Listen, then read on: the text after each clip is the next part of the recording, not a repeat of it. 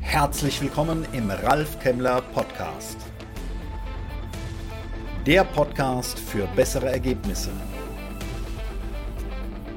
Klein innen, wirksam im Außen.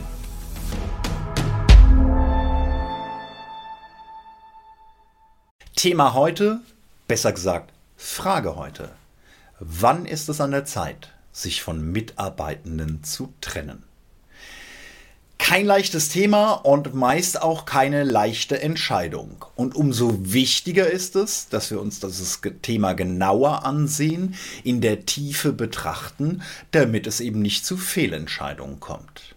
Meist kommt uns bei der Frage der Aspekt der Leistung in den Sinn. Deswegen werden wir uns natürlich auch genau damit befassen. Wir stellen uns aber auch die Frage, ob es neben dem Aspekt der Leistung vielleicht auch noch andere Aspekte gibt, die bei der Frage, ob wir uns von Mitarbeitenden trennen müssen, auch eine Rolle spielen. Doch beschäftigen wir uns zunächst mit dem Leistungsaspekt. Das, was den meisten sofort in den Sinn kommt, ist wollen und können.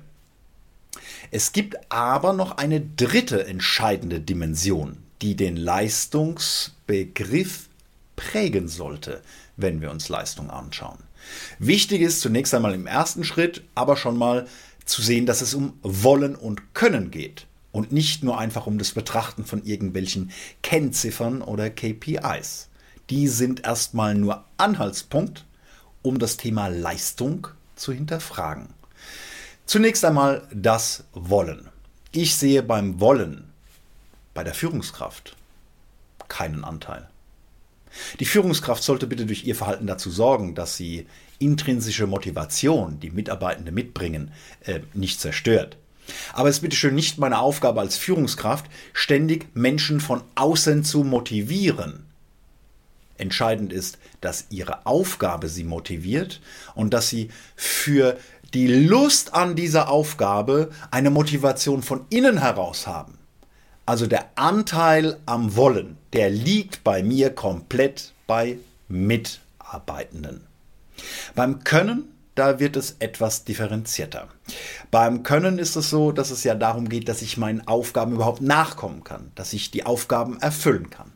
Und da muss ich gemeinsam mit Mitarbeitenden schauen, wo es vielleicht ein Delta gibt, wo wir Maßnahmen suchen müssen, sei es Seminare, sei es Coaching, was auch immer, um langfristig eine Entwicklung dorthin zu bekommen, dass ich eben neben meiner Leistungsbereitschaft, meinem Wollen, auch meine Leistungsfähigkeit, also das Können, auf ein Niveau bringe, um wirklich gute Ergebnisse abliefern zu können. Und jetzt kommt die dritte Dimension. Denn bei meiner Sichtweise könnten wir jetzt tatsächlich denken, ja, was, was macht denn jetzt so eigentlich eine Führungskraft den lieben langen Tag? Also, ich habe es ja schon immer gewusst. Ja, die Führungskraft, die hat eine ganz große Aufgabe. Die kümmert sich nämlich darum, die Rahmenbedingungen zu schaffen, innerhalb derer Leistung möglich ist. Und das ist ganz entscheidend, denn auch hier, habe ja schon gesagt, so von diesem immer motivieren von außen, da halte ich nicht sehr viel. Und genauso halte ich relativ wenig davon, dass ich als Führungskraft ständig irgendwie direkt an der individuellen äh, Zufriedenheit von Mitarbeitenden irgendwie rumwurschtle. Es ist überhaupt nicht zielführend im Business-Kontext. Entscheidend ist, dass ich für Rahmenbedingungen sorge, innerhalb derer Mitarbeitende Leistung erbringen können. Also dass die Kombination aus ihrem Wollen und Können, dass es wirklich dann sich entfalten kann. Und wenn Mitarbeitende aus sich heraus, aus einem inneren Antrieb, ihrer Arbeit nachgehen und sie dann die Rahmenbedingungen haben, wo sie tatsächlich Leistung erbringen können, dann können sie sich auch als wirksam erleben. Und das führt zur Zufriedenheit. Und das führt zu wirklich anhaltender Motivation. Also, damit hätten wir mal den Leistungsbegriff etwas aufgedröselt und damit ist klar, worauf ich alles achten muss, wenn ich die Leistung beurteilen will und an welchen Stellschrauben ich Leistung beeinflussen kann. Leistungswille, Leistungsfähigkeit und Leistungsmöglichkeit. sondern wenn diese drei Kategorien stimmen, dann können wir mal schauen, dass wir sagen, jetzt haben wir eine Leistung, die dabei herauskommt. Mir ist das für die Entscheidung dahingehend, ob ich mich von Mitarbeitenden trennen soll oder nicht, noch nicht genug. Denn dieses Leistungsergebnis, so nennen wir das jetzt mal, dem stelle ich noch eine weitere Dimension daneben. Nämlich die Frage, ob Mitarbeitende die Werte, die Prinzipien dieses Unternehmens wirklich teilen. Mach's mal ganz deutlich. Wir haben Mitarbeitende, die sind begeistert von der Idee, wofür dieses Unternehmen steht. Und deswegen haben sie auch Lust, da mitzuziehen. Und dann kennen Sie alle Mitarbeitende, die in irgendwelchen Veranstaltungen, wo es um Veränderungen und sonst was geht, da sitzen und klatschen und die Ersten sind, die auf den Gängen hetzen. Nicht nur über Prinzipien, für die die Firma steht, sondern auch über Kollegen, über Führungskräfte. Und solche Menschen, die vergiften das Klima. Und wenn ich diese zwei Dimensionen jetzt betrachte, Leistung und die Haltung von Mitarbeitenden gegenüber der Firmenkultur und den Prinzipien und Werten der Firma, dann habe ich ja vier Möglichkeiten. Was wir tun, ist relativ einfach, wenn es darum geht, dass die Leistung stimmt und dass diese Haltung gegenüber der Kultur stimmt. Wenn beides nicht stimmt, dann sind wir auch uns ganz schnell einig, dass es darum geht, sich von solchen Mitarbeitenden zu trennen. Spannend ist die Frage, was mache ich denn jetzt bei jemand, bei dem das Thema ich nenne es mal einfach Loyalität stimmt, die Leistung aber mh, hm, zu wünschen übrig lässt? Und was mache ich mit denjenigen, bei denen die Leistung immer stimmt? High Performer, aber die Loyalität nicht da ist, sondern mit Füßen getreten wird.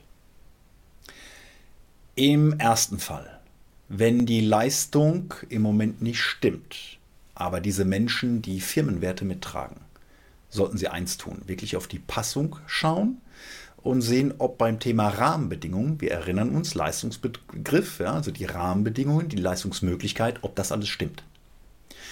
Und am besten kann ich das herausfinden, indem ich vielleicht Mitarbeitenden an eine neue Stelle, in eine neue Position bringe. Und dann kann ich ja sehen, ob das wirklich am Wollen und Können oder vielleicht an den Rahmenbedingungen liegt. Und Rahmenbedingungen, ich kann da viel machen als Führungskraft, aber wenn die Passung nicht so wirklich da ist, dann ist es vielleicht an einer anderen Stelle möglich. Es wäre schade, sich von solchen Mitarbeitenden viel zu früh zu trennen. Eins ist für mich aber klar, wer Leistung bringt, aber die Firmenkultur mit Füßen tritt, den entlasse ich zuallererst. Warum ist das so? Ich habe häufig die Diskussion, dass Menschen sagen, nein, das muss ich irgendwie akzeptieren, da schaue ich auch schon mal weg. Eins ist klar, wirkliche Stars, natürlich führe ich die anders als andere Mitarbeiter. Nicht alle Mitarbeiter sind gleich. Alle sind gleichwertig, aber nicht alle sind gleich. Und natürlich lasse ich viel mehr Spielräume für jemand, der die auch im positiven Sinne nutzt. In diesem Fall ist es aber was anderes, denn was hilft mir denn diese isolierte Spitzenleistung von einer einzelnen Person? Am Ende sorgt diese Person dafür, dass das Miteinander vergiftet wird. Also in der Zusammenarbeit, im Teamkontext sprechen wir davon, wir wollen ja mehr als nur die Summe der Einzelleistungen. Und das gelingt ja nur durch Kooperation. Wenn jetzt aber jemand hier die, diese Zusammenarbeit wirklich mit Füßen tritt, dann haben auch andere zur Kooperation keine Lust mehr.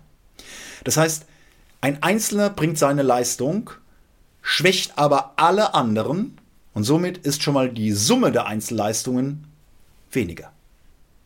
Und von dem Mehrwert aus der Zusammenarbeit, hm, da brauchen wir an der Stelle gar nicht reden.